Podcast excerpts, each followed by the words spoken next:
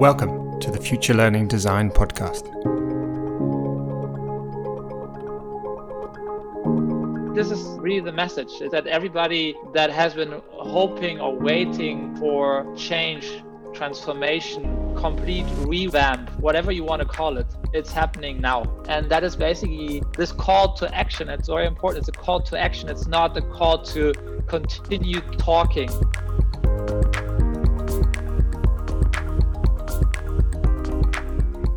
Welcome back to the podcast. Wow, there is such a buzz around these guys at the moment with their Relearn conference coming up on November the 9th. It was a huge pleasure to speak with Christopher Pommerening and Stephen Harris of Learn Life. Christopher Pommerening is the founder and chief empowerment officer at Learn Life. He has evolved from an internet entrepreneur and venture capitalist into a high impact entrepreneur on a mission to change education positively worldwide. Christopher started his professional career in Spain in 1998 when he co founded AutoScout 24.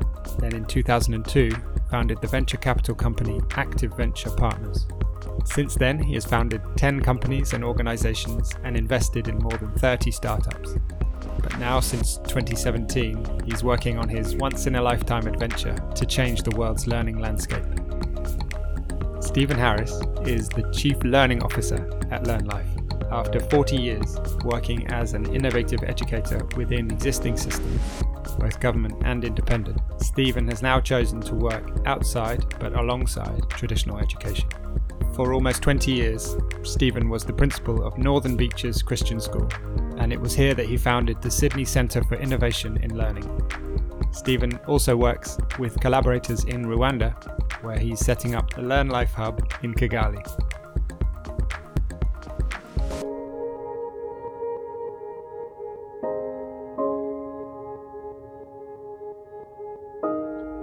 Chris. How are you doing? All right. I'm super.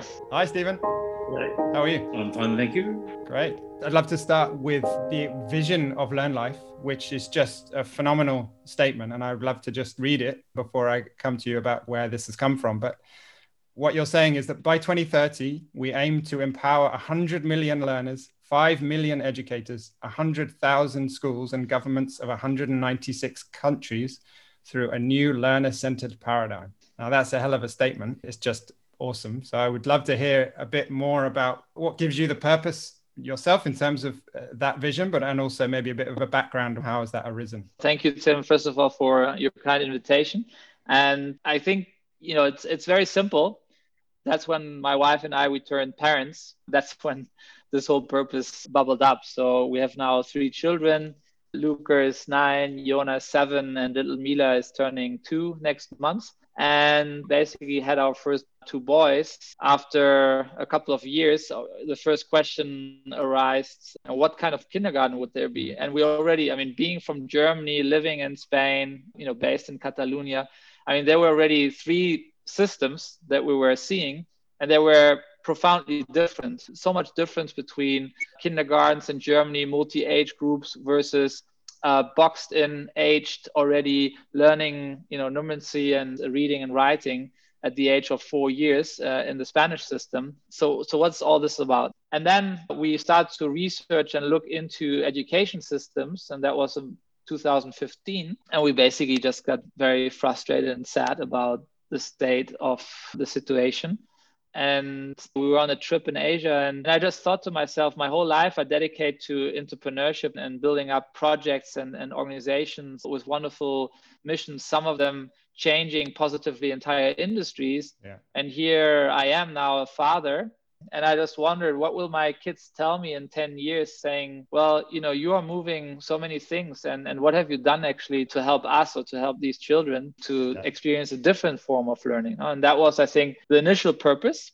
Going then much deeper into this whole point well you look right now we have 1.5 billion children in schools around the world. And i think what we have to realize everybody not only in the education field but everybody, every parent, every person in this world is that right now we are building the biggest dead end for these 1.6 billion kids because standardizing them for the next 10 years, they will come out out of any education system around the world and go into a world where every machine, every artificial intelligence will be more powerful in optimizing and standardizing what they have been learning. So, so if they don't get into a world where their creativity, their self directed learning is in the center point, they won't understand yeah. this world anymore. So we have COVID now, then climate change is right above that. But the biggest humanitarian problem is created by us. So I think that's the biggest purpose for us. Let's do something about it. Very nice. Yeah. And who was involved in that in the early stages? Yeah. So the, the early stages, I mean, was about research and basically understanding what is happening around the world. What are yeah. these amazing, innovative schools that already exist? And, you know, we started to research, to analyze them. We, we started to travel, you know, together with some friends. One of the first very interesting moments was to get to know Alfredo Hernando, a Spanish innovator in, in the learning and education field who wrote a book about the 50 innovative schools around the world.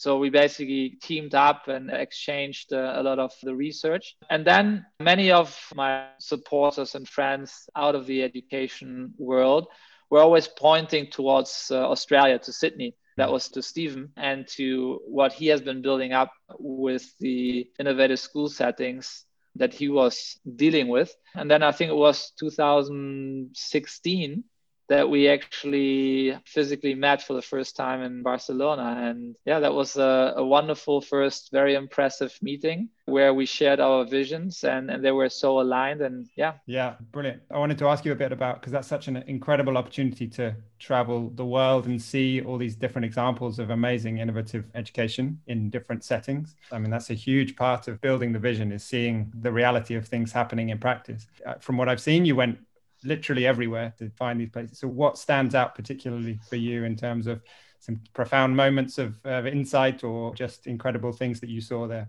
For me, I mean, I, I will pass over to Stephen because he he traveled the world and schools much more even than I did.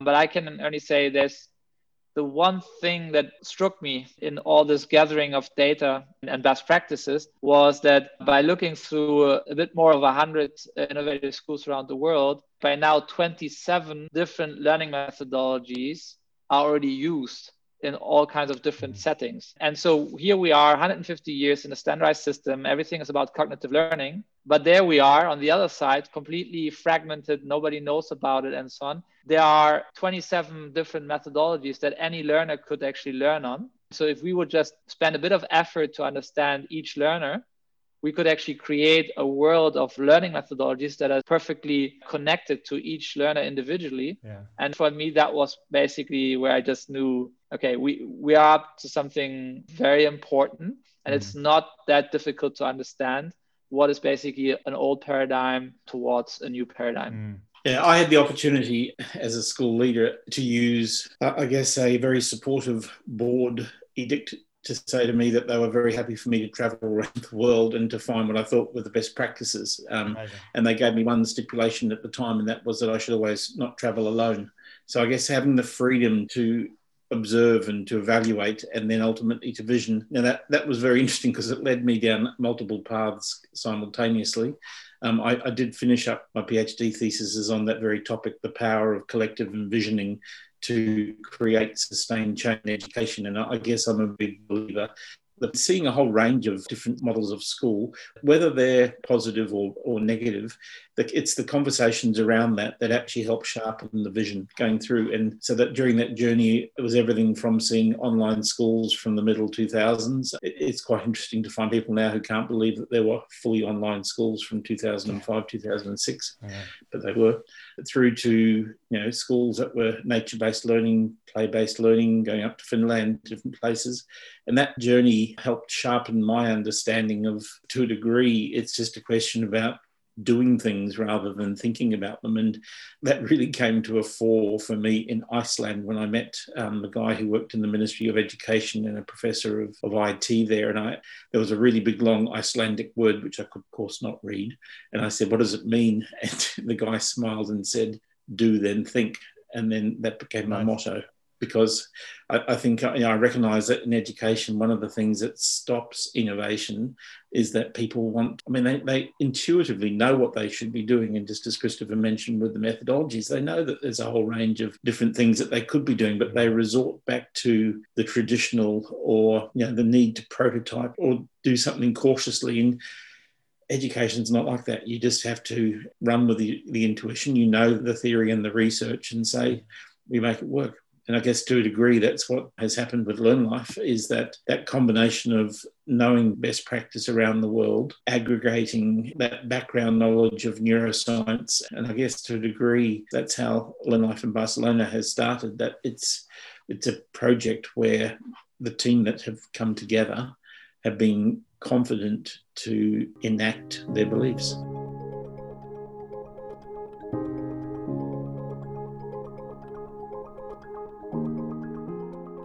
Brilliant. Yeah, it's so interesting what you're saying about the fragmentation because so many of these ideas have been around, you know, your 27 methodology, they've been around for so many years, right? And some passionate advocates here and there, but there's so much fragmentation. And, and actually, one of the things I like is you talk about yourself being an aggregator or a connector trying to bring things together. Maybe you could say a little bit about that. Obviously, you've got the hub there in Barcelona, and then, but how are you kind of envisioning bringing other people into that in terms of connecting and aggregating to to scale the concepts? So, in my experience, coming from a more online internet kind of world, which you know my last 20 years was all about. I learned something very interesting again together with my wife because she was building up in 2010 a digital platform to help entrepreneurs to connect with all the different stakeholders around the ecosystem of entrepreneurship. So be it you know advisors or investors or co-founders or whatever. And the interesting bit is that that project had its difficulty. Actually together with a group of founders in barcelona we created an association and created a physical hub for entrepreneurship uh, and that was about five years ago. And then, funnily enough, just having a pure building in the middle of Barcelona, the entire ecosystem of entrepreneurship, all the big corporates, investors, the government, whoever you have, suddenly came together and said, okay, here it is. Here is the center point, the, the melting pot, the go to place for entrepreneurship in a, in a city and and that was very interesting just as an understanding mm. of of strategy because suddenly everybody's talking about ed tech and you know it's going to be the disruptor of you know the future of school and so on and so on and we just don't believe that that's the first most important thing and we we actually know that to entirely change positively education you need a physical statement a, a showroom, a show place of the future of learning. And that mm-hmm. needs to be very physical. So mm. that's why the learning innovation hubs came to into play as a starting point. And it's basically the embodiment of connecting the regional or local ecosystem of around learning innovation. And that's basically how we see Learn Life to be this supporter aggregator, obviously, of best practices from around the world, mm-hmm. and then connector on a very local or regional or national basis. And maybe that's something interesting because we're speaking now with you. I mean, you're in France, in Bordeaux, but you're like this typical person, you know, that is already a, a leader, a champion within your own mm-hmm. ecosystem mm-hmm. for learning innovation. Yeah. And we are just actually in these days, we are launching with several people around the world. Before a hub actually gets established, you normally already start to create the ecosystem in a preparation form. So, what we came up with is that there are people which we called the learning ecosystem architects and designers. Mm. So, we are right now building a network of uh, leads around the world that are the champions to actually you know make change happen and hopefully eventually will be promoting or founding or co-founding learning innovation hubs in their regions. Yeah, so this is an open invitation yeah. to you to become a lead for France, for Bordeaux, yeah. or for every any region that you like. Yeah, that's wonderful because it's that's such an important part, isn't it? Preparing the, the cultural context and the ecosystem and designing it in a really intentional way. So I love that idea. But then also ultimately, I mean, with all this online learning with corona. For me fundamentally education is a human endeavor right? Like it's it's about connecting and so much of that comes in a in a physical space whatever that space is outside inside wherever. But you know that interaction is where some of the, the sparks happen. So just to then shift onto your paradigm because again that's just a phenomenal piece of work. You know i've been spending lots of time going through all of the work that's been done there. I mean it's just a, a really comprehensive overview of the, the, preparation as you're talking about of an ecosystem and then the establishment and then the, the consolidation of a learning concept and space and maybe you could just Stephen, just take us through a little bit about the actual learning paradigm itself and you know what was your intention in the creation of that and how do you imagine that people will engage with that? Yeah, I mean, the first thing is that behind the paradigm is the belief that the current education systems of the world have profoundly failed. You know, that if you don't actually deeply understand that and recognize that, you know, the shelf life has passed, you know, I, I watch places where they tinker at the edges and they might improve something temporarily, but it's, there is a there's a fundamental failure in the current education system. So the paradigm was, I guess, intended to help people move from that perspective of despair into something fairly rapidly into something that provided them with a hopeful journey and a way through it. And, and the answers have always been there. It's just that, you know, you don't improve the learning opportunities for kids by putting more exams in. I mean, regrettably, Spain's answer to learning is to give more homework, and they have the highest level of homework in Europe going mm. through. I mean, that's that's not going to help a child become a learner different governments try you know, different strategies and, and, and national testing, standardized testing, all of those things have been the hallmark of the last 30 years where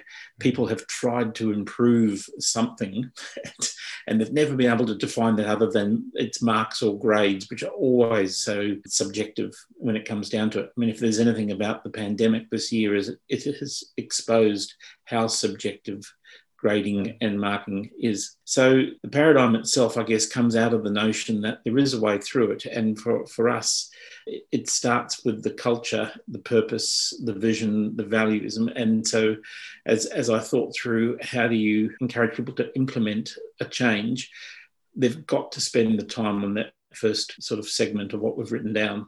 But we're not saying that everyone actually has to follow it like a textbook going mm-hmm. through it all, but hopefully as they read through, they might become aware of areas that they had not paid sufficient attention to. Because I, I can remember back at my previous school in Sydney, we were trying to shape the culture of learning so it became a, a more overt culture that you could see visibly around the place.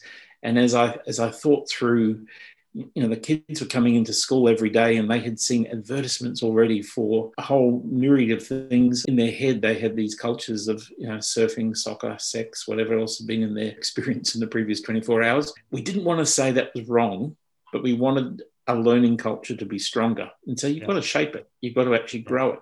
And I, I think there's a lot of people who try to do something new and different but they haven't addressed that both the individual culture and also the collective culture. So that's a key part to implementing the paradigm is the preparation phase beforehand. And, and then you've got the additional parts of getting the workforce able to, to cope in different ways.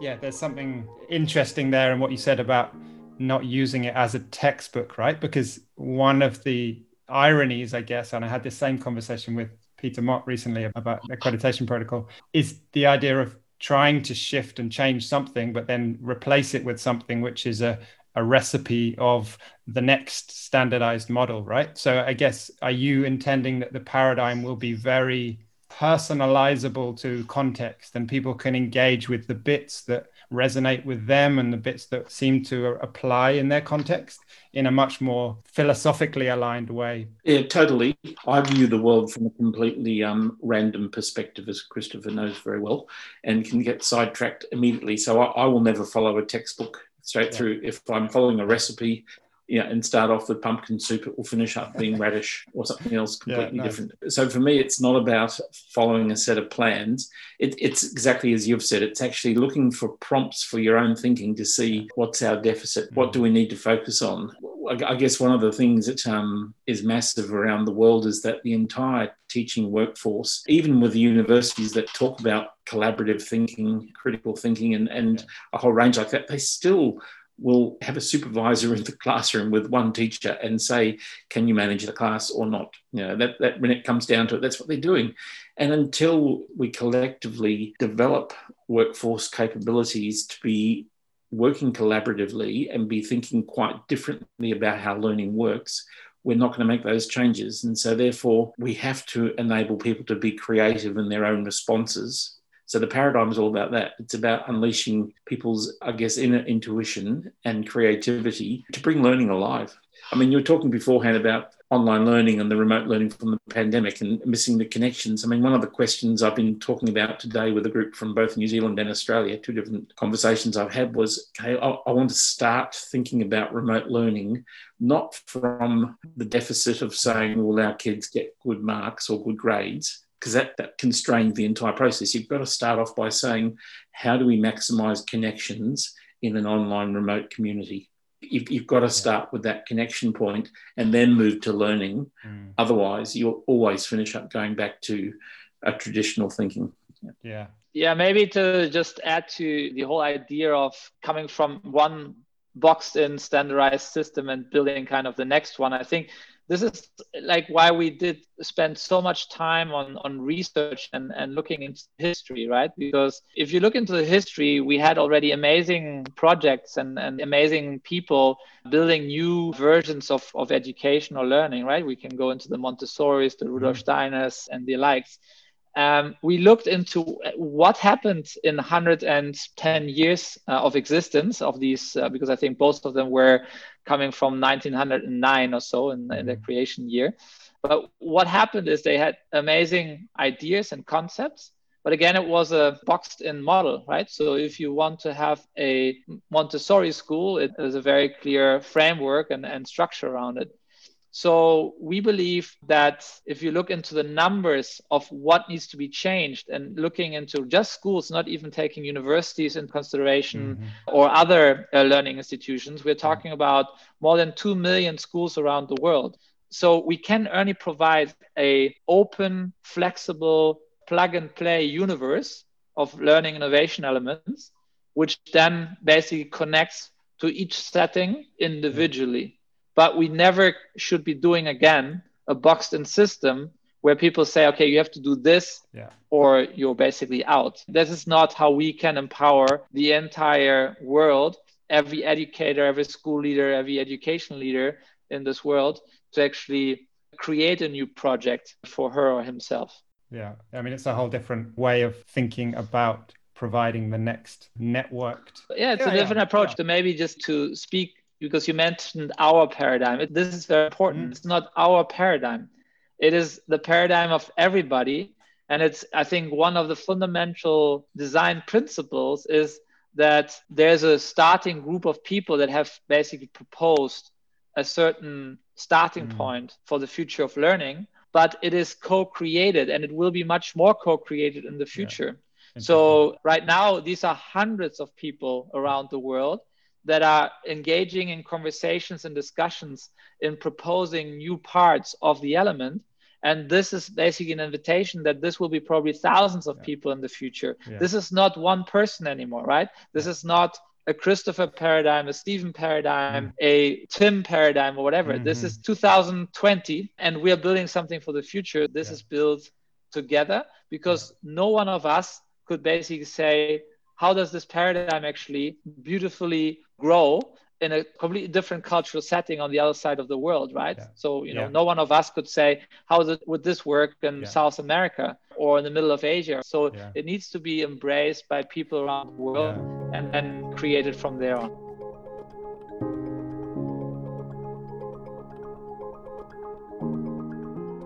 Amazing. Absolutely. It's like the myth of the lone genius that we're still a bit enamored by the idea that one person, one brain can come up with a sufficiently complex solution to fundamentally now complex problems. It's just, it's not going to happen, right? But takes me on to this. My, my next question I wanted to ask you about an interaction that Christopher and I had on LinkedIn about curriculum. There's an interesting question about the role of curriculum in this new paradigm. And I just, one of the things that Christopher said was that the curriculum implies instruction and therefore is a barrier to self-directed and self-determined learning. So maybe, Christo, you know, I'd love to get into that a little bit in terms of in this kind of VUCA world. Do we need a curriculum? What, what's the role of curriculum? Because obviously, we love a good curriculum, right? We like it boxed off and then we can roll it out with pacing guides and all of this very standardized process. So clearly there's an extreme end of standardizing, but what, you know, where do you see the role of some sense of a route map or a, a landscape map as a curriculum for Learn Life? Well, I think it's the question that we have to ask ourselves. First of all, what does the future bring? Can anybody answer that? Because if there's somebody that can answer how the future will look like, well, then you can build the curriculum, right? But I guess we we come to the conclusion that, I mean, nobody knows how the next 10, 20, 30 years will look like. So what do we think about ourselves that we think that we can be able to build a curriculum mm. for something that is unknown, which is, you know, a VUCA world. So uh, I think that is a big question that every curriculum designer should ask themselves probably your coffee machine has a better mathematical power than you today, right? I mean, there's a statement. Yeah. yeah, I love it. Yeah. Well, that's just a fact, you know. I mean, you can go around your household and probably every dumb machine is a better calculator than yourself. So if you th- just think about this going forward in the next 10 years, you just have to say, okay, what these these kids or these everybody, I mean, we can include the 7.7 billion people in this world everybody needs to learn how to learn. Everybody needs to be a self directed learner because it's the only way that you find purpose in this world, in this future, whatever this future looks like. So, a curriculum will always instruct you to go somewhere where probably your purpose is not really centered in. Yeah. And that's just, I think, more like an open question to everybody in, in this world yeah. to ask themselves whether they can take that responsibility and say, yes, I feel good about this because I know exactly where uh, these kids need to go. That's my my challenge. Mm-hmm. I mean, what what would a co-created curriculum look like? Because what I'm hearing maybe from you is is about individual self-directed learning and perhaps an individual somehow planning and directing their own curriculum let's say, if you want to use that terminology, or it's just that they're following their path and their journey in terms of learning. I sometimes have a little bit of, of, an issue with the individualization of that because, as we've been talking about the idea of co creation and collective responsibility and responding to complex challenges, I'd love to explore that idea of, you know, how could we co create a curriculum in an adaptive way and sure, in not in a way that's fixed for the next 30 years because we know what's coming. But I don't know. I'm, I don't have an answer to that. I just, I think there's an open question there as well about how can we make it perhaps more collective as an endeavor rather than just lots of individuals following their own individual passions and, and desires. Stephen, you wanted to comment on that? I think you've got to have a series of frameworks or scaffolds that you're working with mentally as you work with a learner. Now, I, mean, I guess the other thing there is you know, a learner isn't like a standard product where, where they're the same level of competence in every aspect of their life. You know, if I talked about my competence in English compared to my competence in Spanish or French, it's very, very different. So, so therefore, the scaffolds around my learning for those need to be different. So, when we talk about co-creating a curriculum for a learner, then we, we, we need to be first of all recognizing that they will be at different places depending on their passions, their interests, their past background knowledge, and, and different things as well. It, it, was interesting 12 months ago, we sat down to work out how do we marry concepts, competence, knowledge, cognition with things like coping with change, the complexity of the world. when I wrote that list of about five or six things, I had no idea that within 12 months the pandemic was going to happen. And yet, you know, what would be different if you, know, you talked about being in, in Tanzania and I've worked in Rwanda beforehand. You know, you got you got whole education systems which have shut down for six months because it was entirely teacher out the front with the curriculum. What would have happened if those same systems had taught resilience, initiative, and creativity from five year olds upwards when they were then thrown for six months out into their own devices?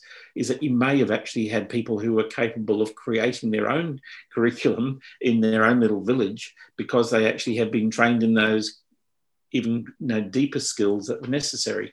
So I, I think the curriculum, as you talk about co-creating it, going through is the, the learning guide has to have probably an awareness and are there deficit gaps in a child's knowledge? Well, if so, that's fine. I've got no problem with direct instruction if someone wants me to help them learn something. But then I've also got to know them enough to know what's going to spark them. I mean, I'm, I'm working with a, a remote learner at the moment and I was trying to find what, what was the key to going deeper with him beyond the level of his, you know, skating and surfing passions and stuff.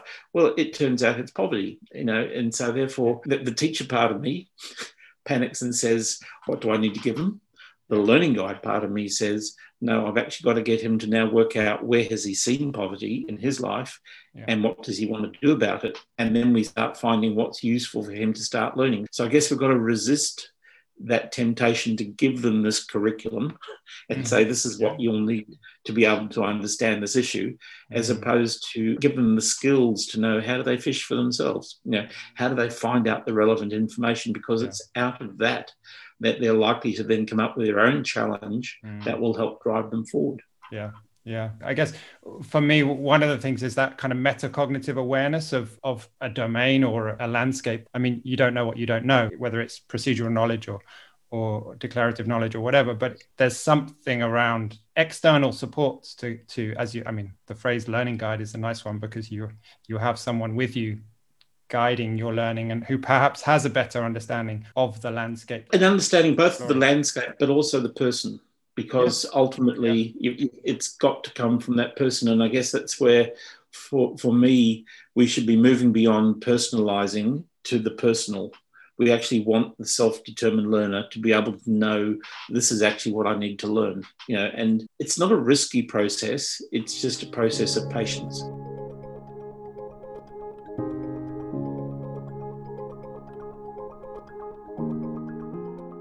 So, just lastly, then, I've been hearing this phrase quite a lot saying, if not now, then when? And just because obviously there's a lot of reflection going on around COVID and post COVID and, and what that means. And you've mentioned it already in terms of this is an opportunity, but what are your current hopes and plans? But also, then you've got the, the Relearn Festival coming up the 9th to the 13th of November that seems to be a big positive coming together to then launch some future developments so yeah i, I think you know the, the hashtag that we start to use a lot is our time is now so we don't even question if it's not now and so on it's no yeah. it's now it is now. full stop i mean you know it's yeah. now end of story uh, and I think this is really the message. It's the message that everybody that has been hoping or waiting for change transformation, complete revamp, whatever you want to call it, it's happening now. And that is basically this call to action. It's very important. It's a call to action. It's not a call to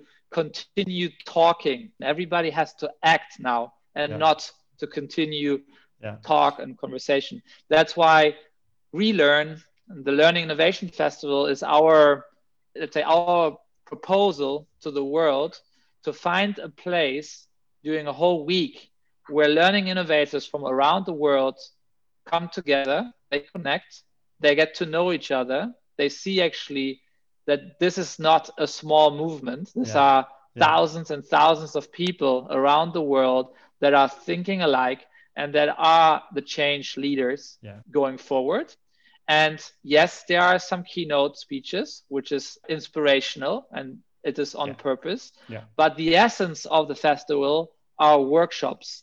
And these workshops are clearly hands on, action driven implementation strategies for people in different parts of the world to basically take learning innovations that are proven, mm. that are evidence based, and that can be implemented in uh, current settings around the world. So it's yeah. really about this. It's very, it's collaborative. I mean, we basically made not only an open call for speakers, which I think uh, actually right just now uh, it just closed uh, this at 12 o'clock today, and I think we had close to 200 speakers from around the world sending in proposals, which shows the, the just the enormous drive that exists. But it's also this is not a festival again that is just created by us, by our team. It is co-created. I think today we have already four, five, six organization, other event creators, other event founders that are co-host of this event. Mm. And it shows again the essence. It's not about anymore, you know, one organization or the other yeah. doing one thing by themselves. It's about inviting everybody to make something that is so much more meaningful, much more impactful mm. than any one individually of us. Yeah. It's this transformation from an ego system and an ego society to a we go future right? And and i think these are some of the core principles and our core giveaways for what relearn is all about. Fantastic. Stephen did you want to from a from a person who's come through the system and who's now in a different context if you're not prepared to make the change now you never will. I think one of the most encouraging things i ever heard was a an almost retired teacher came to visit the school in sydney as part of a collective envisioning process this person. This lady had three weeks to go before she retired.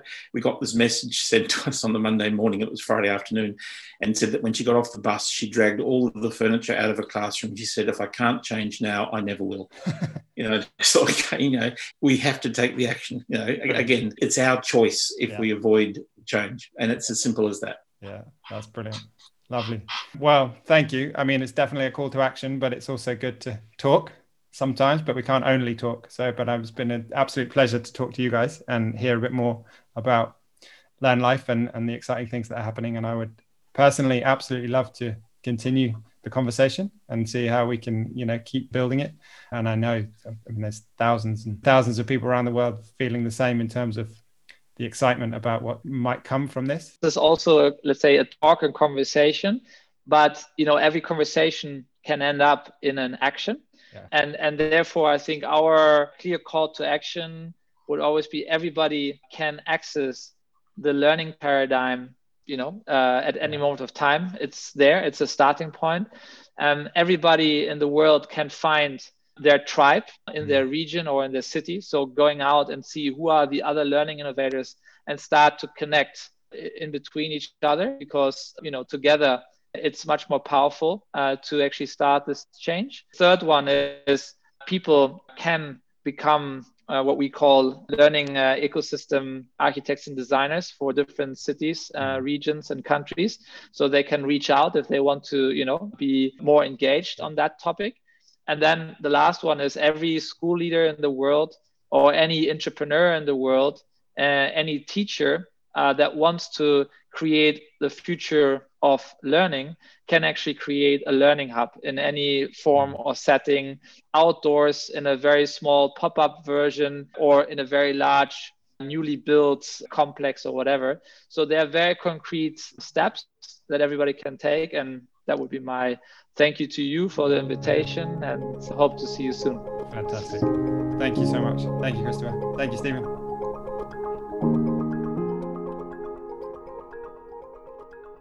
We hope you've enjoyed this episode. Please feel free to continue the dialogues with our guests, with us on our blog or on social media, or within your own networks.